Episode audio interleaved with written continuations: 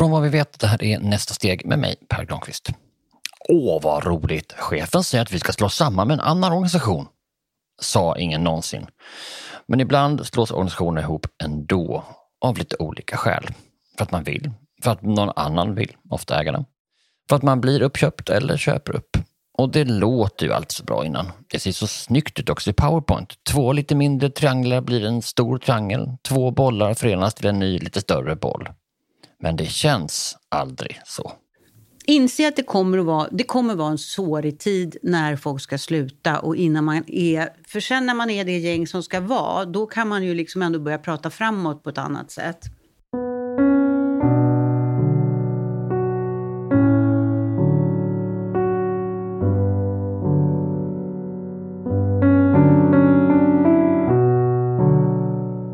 Så låt oss vara ärliga. Sammanslagningar är sårigt och kämpigt och jobbigt som fan. Det är som ett dödsfall i familjen, som en barndom som tar slut, en föräldraskilsmässa, ett inställt födelsedagskalas som du sett fram emot. Sammanslagningar är som när man tvingas dela våningssäng i lumpen med någon jävel man inte känner. När drömmar råkar gå i kras. Att bli dumpad av en kille man var skitkär i. Det kan kännas orättvist som när bästisens lillasyrra krävde halva ens glass och stelt som att fira jul med sin dotters nya svärföräldrar. Okej, förlåt den deppiga inledningen, men jag är så trött på de sakliga, ibland liksom här, nästan peppiga råd jag läst om sammanslagningar. För alla som varit igenom en sammanslagning själv och upplevt det, upplevt hur hopplöst och energikrävande det kan kännas, så låter allt det där andra som ljug, som efterhandskonstruktioner. Så hur tar man sig igenom den här sammanslagningsskiten? Det ska jag ta reda på idag.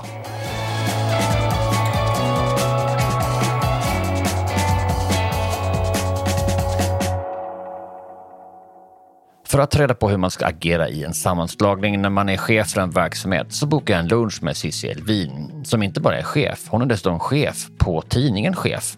Eller nej förresten, de har ju slagit sig samman med det där uh, utbildningsföretaget, vad det nu hette, och bytt namn till... Idag är jag chef över något som heter Chefakademin. Tidigare var jag chefredaktör och vd för Chef och det har jag varit i tio år faktiskt.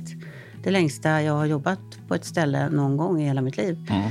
Och sen då ett år tillbaka så är jag vd för den hopslagna. Vi har slagit ihop företaget Chef med M-gruppen, managementgruppen och blivit i, i ett slag dubbelt så stora. Mm. Det var två lika stora organisationer som vi slog ihop.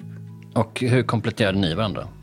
Alltså vad var grejen? Varför slår man ihop? Ja, varför slår man ihop? Varför För att göra en historia kort. De hade gemensam ägare som insåg att de två bolagen kompletterade varandra. Exakt vad de gör kan vi skita i, för det är inte det viktiga. Alla lyckliga organisationer liknar varandra, men alla organisationer som slås samman är olyckliga på sitt eget unika vis. Som Tolstoj hade sagt om han varit managementkonsult. Men vi kommer till det nu, tillbaka till Cissi. Vad orden betyder, hur man faktiskt ska liksom tänka kring ledarskap och så vidare. Så vi har ju lärt oss jättemycket i båda organisationerna. Stod det här redan i den där powerpointen du gick med till styrelsen med, eller som ni tillsammans gick med till någon slags styrelse? Ja, det stod ungefär så. När vi gick med, till styrelsen med förslaget om, eh, eller vi, vi fick i uppdrag av, av, våra ägare att göra en, en, rapport kring och titta på vad vi skulle kunna få för fördelar av att slå ihop bolagen och var riskerna fanns. Och kontentan var att? Vi kommer att bygga ett stabilare bolag ihop än vad de hade blivit om man hade dragit ut linjen på fem år mm. var och en för sig. Så ni får okej från styrelsen. Eh, båda organisationerna är svinpeppiga. Ledningen har gjort rapport och allting. Och då är det bara att slå ihop eller? Då är det bara att slå ihop. Nej, men då är det ju lite så här. Då har man själv, då har jag och Kalle Flör, vår vice vd eh, och Helene Öhman som är ansvarig för våra utbildningar eh, som då var, hade samma roll på M-gruppen och eh, ekonom från, från våra ägare och så vidare. Vi var ett gäng då som satt och jobbade med det här och den tidigare vdn på, på M-gruppen. Vi satt och jobbade igenom det här tänkte igenom det. Det var en process som höll på i flera månader. Vi hade massor med diskussioner med ägarna. Var det hemlig process för de anställda? Ja, det var det. Mm. Därför vi undersökte ju om det här överhuvudtaget skulle vara något. Skulle det inte bli något så var det onödigt att oroa folk så att säga. Berätta inte för barnen att pappa hittat en ny innan det är dags. Innan det är dags att skilja sig. Ja, nej, men lite så att sondera först om mm. det här överhuvudtaget är något. Liksom. Mm. Men sen ju mer vi höll på med det och såg, såg fördelarna och såg hur vi skulle kunna bygga ett nytt bolag starkare, då hade ju vi kommit ganska långt i vår process. Vi hade hunnit tänka igenom vad det var som skulle kunna gå fel och var, var farhågorna fanns och var fördelarna fanns. Och... Nu kanske du anar vad det här är på väg. En entusiastisk chef, Cissi, tänker sig att leda skutan genom förändring och tror naivt nog att allt kommer att gå bra och så gör det inte det. Alltså om man haft någon mer erfarenhet så hade allt gått fint, eller? Nej, det är inte riktigt fallet. Cissi Levin har lett många förändringsresor. Hon gjorde om ICA-Kuriren från grunden. Hon vände upp och ner på Filminstitutet på många sätt, inklusive en fysisk ombyggnad som tog fyra år och där de hittade asbest. Så hon har stuvat om, byggt om, ändrat om och hanterat folkreaktioner många gånger. Hon kan förändring, men med ett undantag. Jag har gjort det flera gånger. Så ja. jag, jag, var ju ändå van Men du har inte slagit ihop något innan? Nej, jag har aldrig gjort en fusion. Men har du fusionerat avdelningar? Ja, jag har gjort omorganisationer och organisationsförändringar och sånt. Det har mm. jag gjort. Men jag hade aldrig gjort en, en fusion med, med, mellan två bolag. Men visste du det när du höll på att fusionera det här? Så att säga? Hade du med dig tanken vänta, det här har jag faktiskt inte gjort innan? Eller kändes det bara så här, det här är, men, men, du kanske var i det här powerpoint-ruset? Nej, men då var jag i det där som jag hamnade i en sån här förändringsresa. Att jag när jag, när jag liksom har processat det och tänkt igenom det ordentligt så här, då ser jag bara hur bra det kommer att bli. Alltså jag får tunnelseende. Mm. Jag har liksom målet framför mig så hårt så att jag, för jag vet och det är nästan som att jag mm. rustar mm. mig. Och nu jag visar vet, du med händerna och det är också en ganska smal tunnel. Det är en smal tunnel för då vet jag att jag kommer att bli angripen från alla håll under en period. Folk kommer bli arga, rädda, ledsna, osäkra. Det kommer utlösa en massa reaktioner och jag måste stå fast i det här. Mm. Jag måste liksom... Eh, du måste ha tunnelseende. Jag måste ha tunnelseende faktiskt om jag ska kunna genomföra en stor förändring. För annars så kanske jag liksom slinker ut på sidan och, och, och råkar gå ut i terrängen och liksom så. Så att jag rustar mig liksom, tror jag på det sättet. Mm. Det är inte förrän det där kickar in, när jag kommer till det där liksom tunnelseendet, det är inte förrän då jag är rustad att sätta igång det här jobbet. Om jag skulle satt igång det innan jag liksom ser den här målbilden framför mig, då tror jag inte jag skulle klara det. Min poäng är att hon kanske inte gjort fusion innan, men hon har lång erfarenhet och är mentalt välförberedd hur det kan gå och vad som kommer krävas förändring för den där fusionen. Och ändå gick det åt helvete.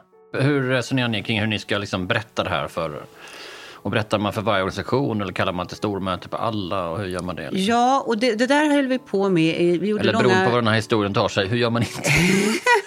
vi gjorde långa körscheman i någon slags ordning i hur vi skulle informera.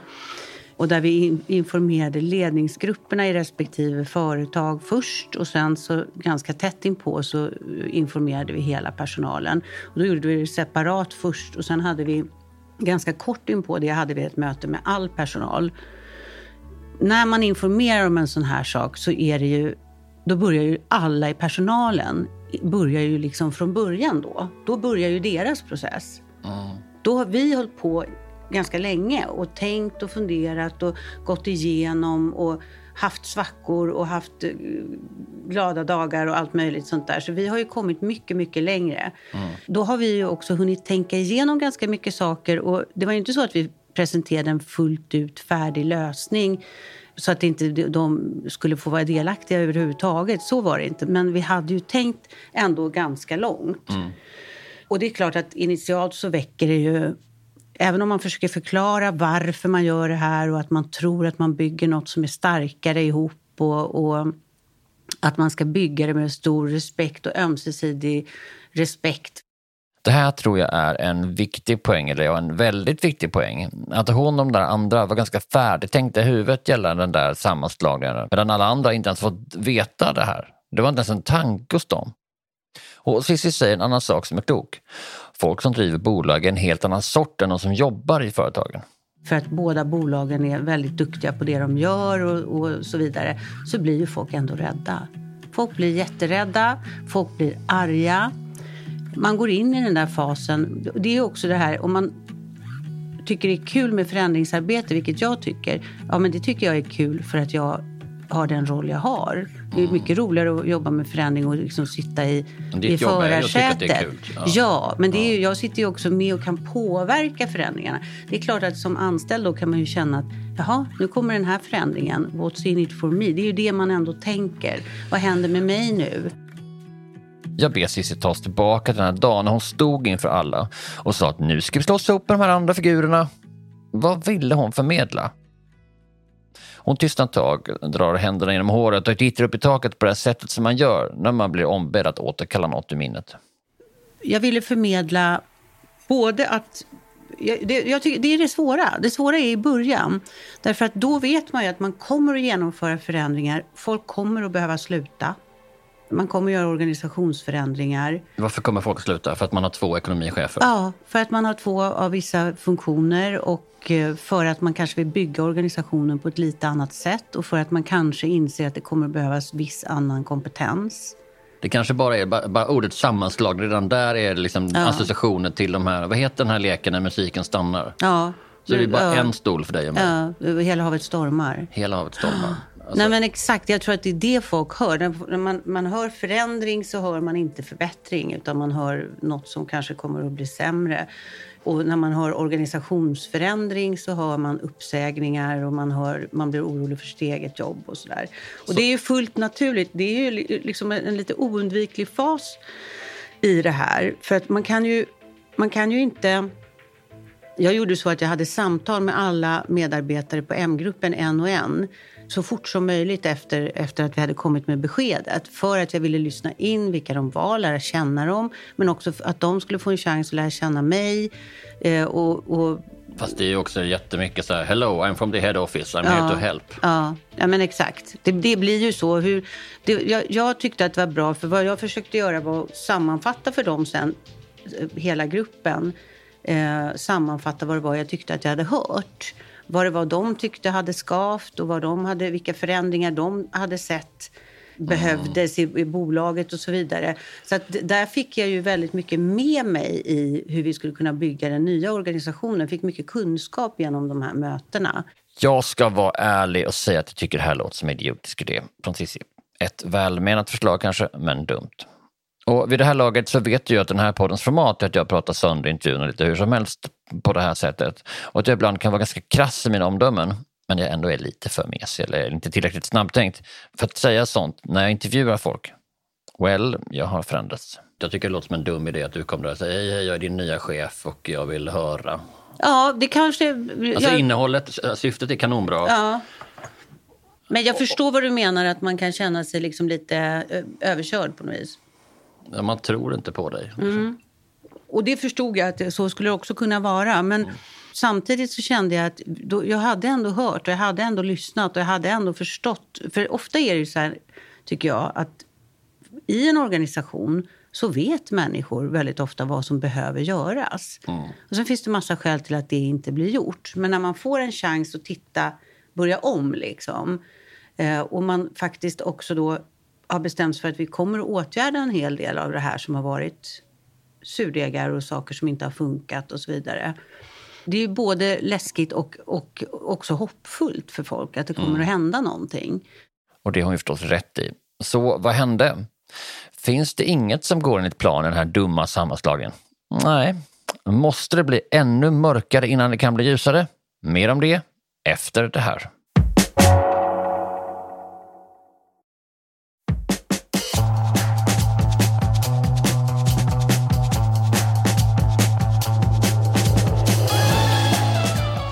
Sen så hade vi också som en, ett mantra att vi skulle försöka få den här perioden av osäkerhet så kort som möjligt. Så att de personalförändringar vi ville göra och de organisationsförändringar vi ville göra skulle vi försöka åstadkomma så fort som det någonsin gick. För att sen komma till ett läge där vi kunde skapa lite större lugn nu är vi de vi är och nu ska vi framåt. Just det, nu har vi riva bort plåstret-principen. Ja, exakt. Riva bort plåstret ganska snabbt. Och på sätt och vis gick det enligt plan där i början. Och det är det som gör den här historien extra intressant tycker jag. Det gick nämligen bra i början. Saker följde plan, anställda processade informationen, nytt kontor hittades, det renoverades, folk verkade fatta, man flyttade dit. Det gick nog som det brukar gå väldigt ofta i fusioner. Eh, att, det, att det blir en period när folk är väldigt Alltså egentligen så tänker jag så här, jag var så rustad för att det skulle vara jobbigt i början, i den här osäkerhetsperioden. Sen efter sommaren, det här var ju på, på våren, och sen efter sommaren och en bit in på hösten, då hade vi ändå kommit, tyckte jag, till det läget att vi, vi hade då flyttat in i vårt nya kontor. Mm. Eh, vi hade haft vår första kick-off. Vi hade, det här kontoret hade vi verkligen satsat på att det skulle vara liksom speciallösningar med jättebra teknik för att sända digitala utbildningar och poddstudios och, och liksom härligt och snyggt och gott kaffe och allt möjligt sånt där. Och vi försökte åtgärda de problem som fanns. Och, och ja. Så ni, ni meddelar, vad sa du, när på våren? Vi meddelade i april. April, okej. Okay. Ja. Ja, då är det så att det är hela april och maj och lite juni. Då mm. borde man ha löst osäkerhetsfasen. Mm. Mm. Man får vara på semester och ja. dricka rödvin eller rosé snarare ja. i fyra veckor. Ja. Och sen borde man då ha lugnat sig. Komma tillbaka och vara lite gladare så att säga och lite peppigare. Att, att, att nu, nu skulle vi börja liksom, nu skulle vi börja lyfta. Och det gjorde inte det, utan det var, det var en lång och tung höst med väldigt mycket det fanns liksom kvar. Och det, det som förvånade mig var... För jag tänkte, i och med att jag kom från chef in i en fusion där vi, vårt nya namn skulle bli Chefakademin, så tänkte jag ju att de som hade jobbat på M-gruppen var jag väldigt mån om att de skulle känna att Chefakademin är inte chef, det är chef och M-gruppen. Så jag månade väldigt logo, mycket om dem. Väldigt, väldigt klassiskt. Och jag insåg så, hur mycket identitet som sitter i namnet. Mm. Och hur, hur mycket en känsla av identitetsförlust. Det var, liksom, det var existentiellt. Förstår du? Det var ett, en hotkänsla som var på ett djupt plan. Förlåt att jag avbryter Cissi, för den här känslan den kan man ju liksom fatta, eller hur? Har man varit M-gruppen så vill man inte bli chef. M är M och kan inte bli C. Och här kommer plötsligt en chef från chef och säger chefiga saker. Då vill man ju... Ja, det är liksom inte så svårt att fatta den där reaktionen. Bortsett från att det var inte alls det som hände, utan det motsatta. Och det var ju det som överraskade mig mest.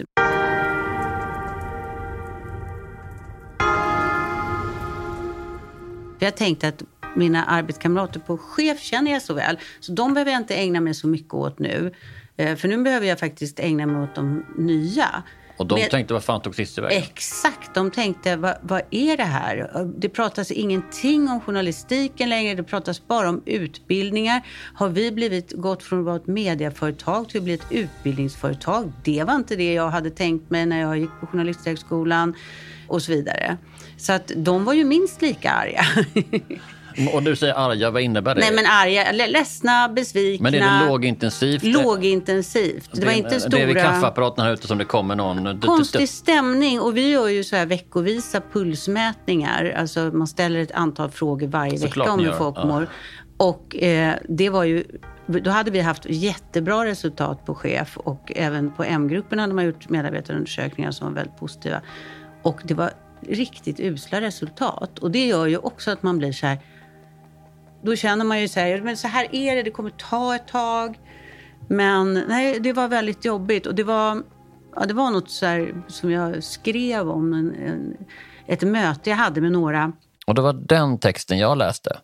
Cissi skrev ett blogginlägg om det som var alldeles naket, där hon gav uttryck för den sorg och den frustration hon kände. Och det var då jag för första gången insåg att det här hade gått åt skogen. Det här känns skit, var ungefär kontentan. Ja. Ja, det som kändes skit var att... Men var det mitt i hösten då? Eller ja, det var mitt i hösten. Det, det var den värsta tiden. Hösten och någon gång där i närheten av jul. Då, då var jag, när jag gick på jullov där så, så var jag, då var jag trött alltså. För jag kände så här, nej men det är... För det är också medieföretagets speciella kultur med att alla ska alltid skriva någonting. Det ska alltid bli någon krönika och en hot take ja, av det. Hur, ja. Men när du skriver att du tycker att det här är skit, är det positivt eller är det, liksom, det är lätt för henne att säga som... Nej, men jag tror inte att jag hade kunnat skriva om hur jobbigt det faktiskt var med fusionen och att jag hamnade i ett läge när jag tänkte men det här kanske aldrig kommer att gå. Jag sa ju det. Jag sa ju att det måste bli mörkare innan det kan bli ljusare.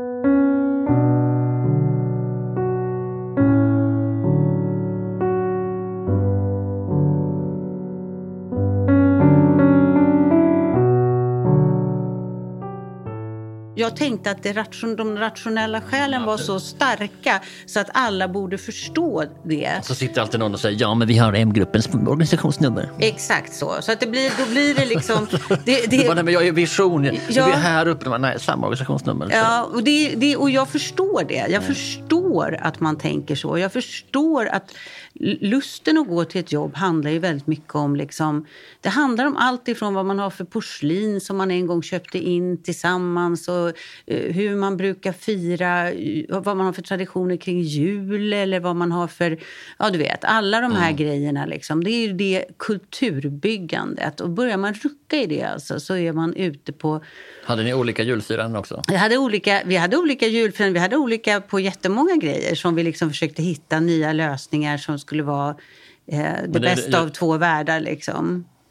Och vi försökte verkligen involvera personalen ganska mycket i hur ska vi, hur ska vi bygga, vad är den nya kulturen, vad, mm. är, vad är utmärkande? Och det som jag tyckte, varför jag tänkte att det borde gå ganska lätt, det var att vi hade ganska lik grundsyn. Alltså våra värderingar, vår, vårt sätt att tänka om ledarskap och varför vi jobbar med det här, varför vi tycker det är viktigt och roligt och sådär. De var väldigt, väldigt lika. Och då tänkte jag att har man grundvärderingarna med sig, då, då, om man sen har haft lite olika julfiranden och så här, det kommer vi kunna lösa liksom. Mm. Men det sitter mycket i det också. Men sen blev det bättre. Jo, faktiskt den här gången, det blev bättre. Det vände nog, efter jul där någon gång började det vända och det skedde liksom stegvis.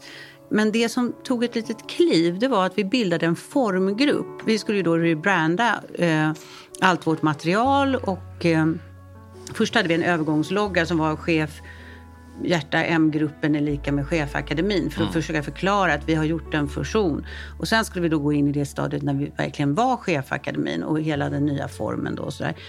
Och då gjorde vi en, skapade vi en formgrupp som bestod av representanter från båda de tidigare organisationerna. Och där, i den gruppen hittade vi liksom ett gemensamt språk.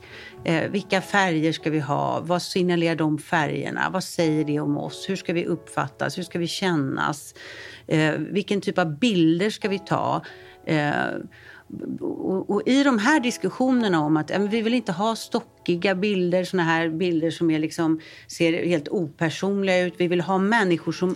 Folk, det som är utmärkande för våra utbildningar är ju att folk får så starka känslor. Det är ju folk som förändrar sina liv efter att de har gått våra utbildningar för att de verkligen mm. på djupet reflekterar över vilka de är och sådär.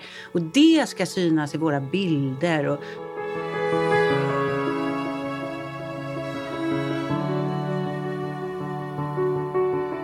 När vi sen hade gjort det där formarbetet och presenterade det för alla, då var det som det hände någonting. För då såg folk att och vi kunde förklara att ja, men det, det, är rött därför att det är ett bultande hjärta i det här bolaget. Det, det, är liksom, mm.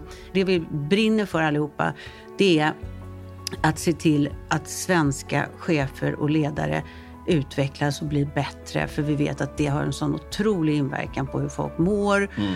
och eh, på lönsamheten i bolagen och så vidare. Och det här att, att förbättra världen genom ledarskap, det är liksom det vi vill och brinner för.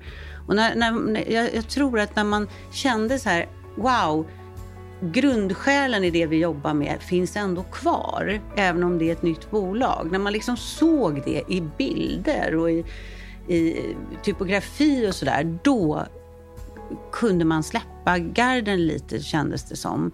Jag tror att den där garden och det där motståndet som fanns var också bra, för det, var, det fanns ju i det ville man ju värna något man tyckte var viktigt. Mm. Det var inte för att bråka, utan för att man hade så starka känslor kring vad, vad det var som var viktigt. Men det är jobbigt när, när man... I min roll var det jobbigt därför att jag inte för, tyckte att jag ville något som så att säga skulle skada Det, det, förstår du hur jag ja, menar? Just, och jag tänker också att det också finns en frustration i din roll som är så här, men kom nu då! Mm. Exakt. Nu det är här borta, ja, kom! Ja, alltså, hela, exakt, otålighet. Som liksom när man är, eh, är, med barn i köpcentrum på något sätt. Ja. Nej, gå inte in där nu, vi hinner inte det. Nej. Och det hinner inte är ju också en sån grej. För att som chef i det här läget så är man ju också pressad av att vi ska börja visa resultat nu. Liksom. Vi ska börja visa att det var en bra idé att vi gjorde den här sammanslagningen. Det måste ju också synas i våra resultat. Mm.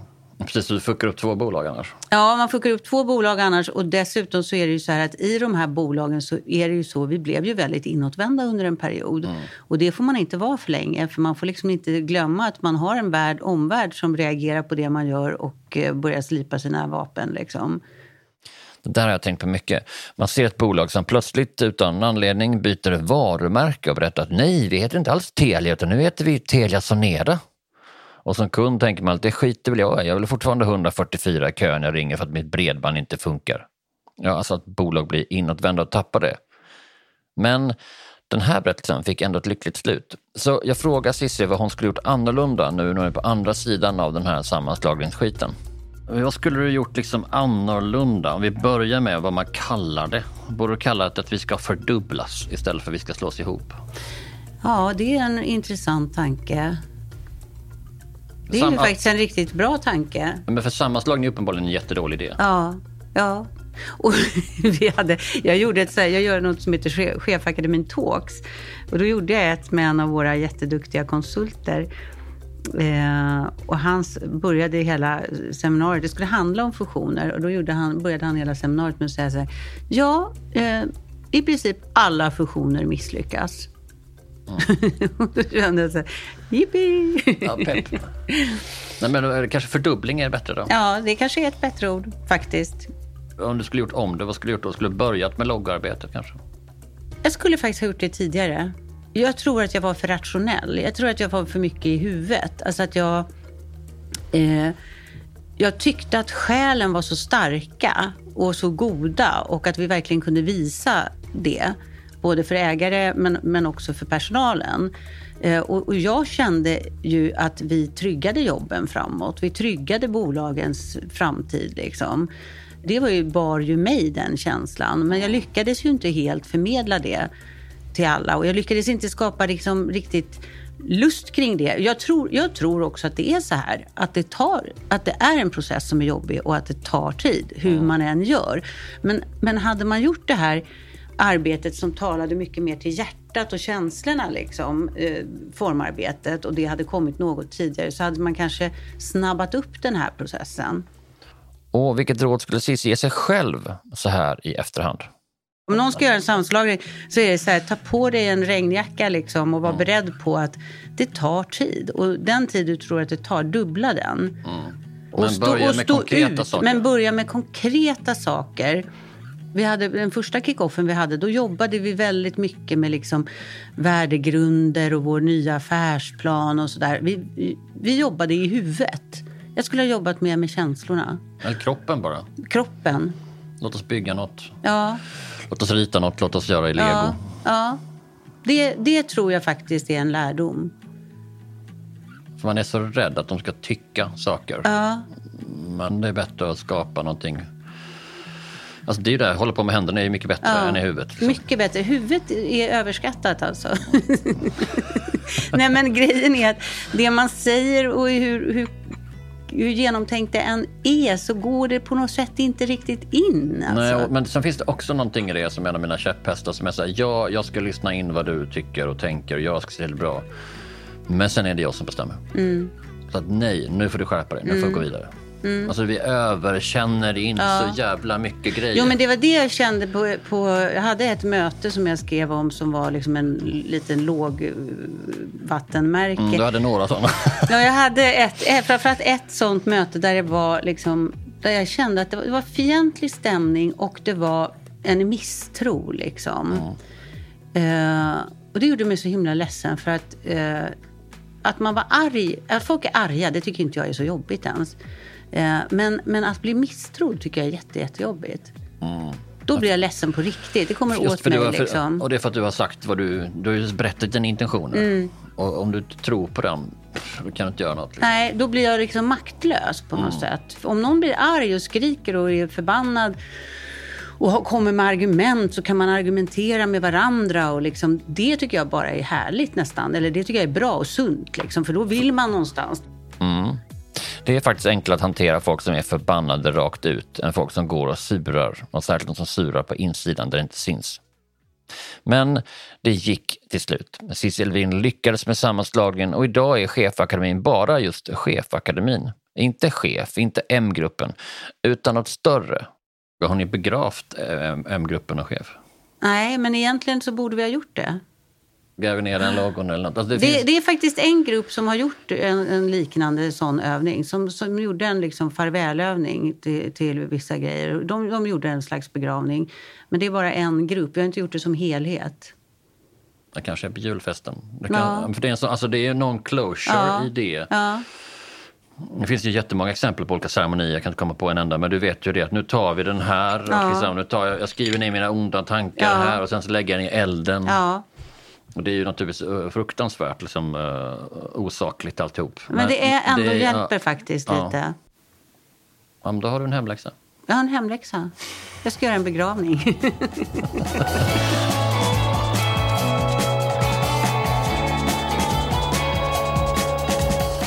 Eftersom Almi är vår samarbetspartner för den här säsongen av Nästa steg får jag nu ringa Malin Jönsson som är rådgivare hos dem.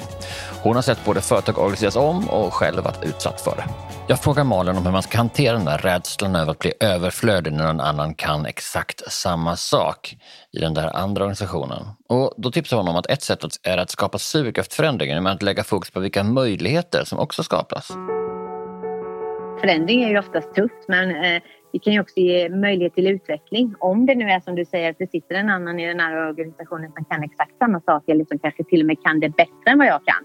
Kan det skapa möjlighet för mig att utvecklas och göra andra saker som jag inte riktigt har fått chans att göra tidigare och som jag kanske egentligen är bättre på. Så det kan ju också skapa möjligheter till att ändra sitt arbete. Det är ju klokt att om man skulle prata om det, om man- det tydliga varför, att säga att okej nu är det så här, vi ska slå ihop de här. Och då, samtidigt som vi går framåt, så skapar det faktiskt ett, en rad nya möjligheter, nya positioner där vi behöver folk. Ja, men, men just det här att skapa ett sug för förändring och att man också försöker få in det här mindsetet att man är öppen för nya idéer. För jag menar förändring är ju som ofta jobbigt i början innan man är, är, har köpt in sig på den så att säga. Men, men om man eh, är öppen, har, får ett mindset så att man är öppen för nya idéer och ser vad, vad, vad kan det här innebära för mig? Och, och jag tänker också att man innan sammanslagning och sånt att man tidigt att man tittar på och faktiskt utvärderar sig själv, alltså sin organisation och kanske den andra och ser liksom okej, det här är vi bra på, det här är jag bra på, det här är vi mindre bra på. Malin säger också att hon tycker att man inte ska glömma att det alltid finns ambassadörer och informella ledare som kan hjälpa till att göra övergången bättre och få folk att känna sig lite tryggare.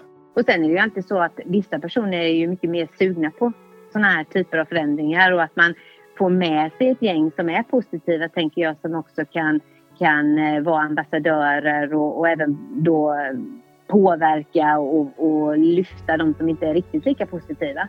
Jag tror det är viktigt att man har med sig ett gäng som är positiva tidigt som kan eh, vara med och, och lyfta de andra. Mm. Och sen att det är ju uthållighet, alltså det tar ju tid också, tänker jag. Alla personer är förstås inte likvärdiga. Ofta är det ju en liten organisation som ska slås ihop med en stor. Och gör man det fel, ja då kommer man förstöra värdet av det man köpte eftersom man inte tar hand om de personer som följde med när man slår ihop så, som vi nu då inte ska säga, men när man gör det då så, så tänker vi det är kanske inte lika stora organisationer heller alltid, utan det kan ju vara en mindre organisation som ska gå in i en större och att man tar hänsyn ändå till bådas företagskulturer, arbetssätt. För jag menar, även den lilla organisationen hade ju någonting som man ville åt. Tar man då in det i en stor organisation och det ska gå och man, man ska dansa efter den ja, Mm. pipa eller bestämma, gå efter, alltså bara jobba efter dess regler och så, då kanske man tar bort den, eh, det kärnvärdet och så som fanns i den mindre organisationen som faktiskt var det man ville åt. Så jag menar just det här att eh, jobba ihop och eh, få ihop en eh, gemensam kultur som är vår nya kultur Mm. och försöka jobba för det och inte vi och ni och du vet det här som, som lätt kan uppstå då. Det vet jag själv av erfarenhet om man pratar vi och, och dem då va. Men det vill man ju inte utan vi vill prata vi, det nya. Mm. Vad det, var det för en, en, en, sammanslagning eller som du upplevde det? Var du, den, var du den stora eller var du den lilla organisationen? Jag har varit den lilla organisationen eh, faktiskt vid eh, jag har varit med om tre så, men där jag var, en, en var vi ganska lika och i de andra två har vi varit mindre. Och känslan är ju att den större oftast håller i taktpinnen men, eh, men att man på sikt sen då insåg att ah, den lilla organisationen hade faktiskt någonting här och det tar vi kanske död på om inte vi låter dem också få vara med och uh, utveckla den stora organisationen mm. tillsammans. Om du förstår vad jag menar.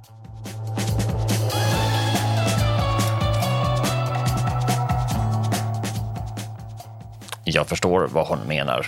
Du hörde Malin Jönsson från Almi. Det är råd från andra företagare som jag lärt mig mest av. Så vet du någon företagare som funderar på sammanslagning eller precis ska påbörja den kanske tipsa dem om det här avsnittet för att de inte ska ha allt för höga förhoppningar om hur lätt det kommer att gå och få med sig några råd på vägen. Använd dela-knappen här i poddappen för att tipsa om avsnittet och dela i sociala medier så ska du använda hashtaggen nästa steg. I nästa avsnitt får du höra fler företagare som tar steg framåt och kanske är det just det steg du funderar på nu. Följ podden här i appen för att inte missa det. Och till nästa gång, ta hand om dig och dina anställda.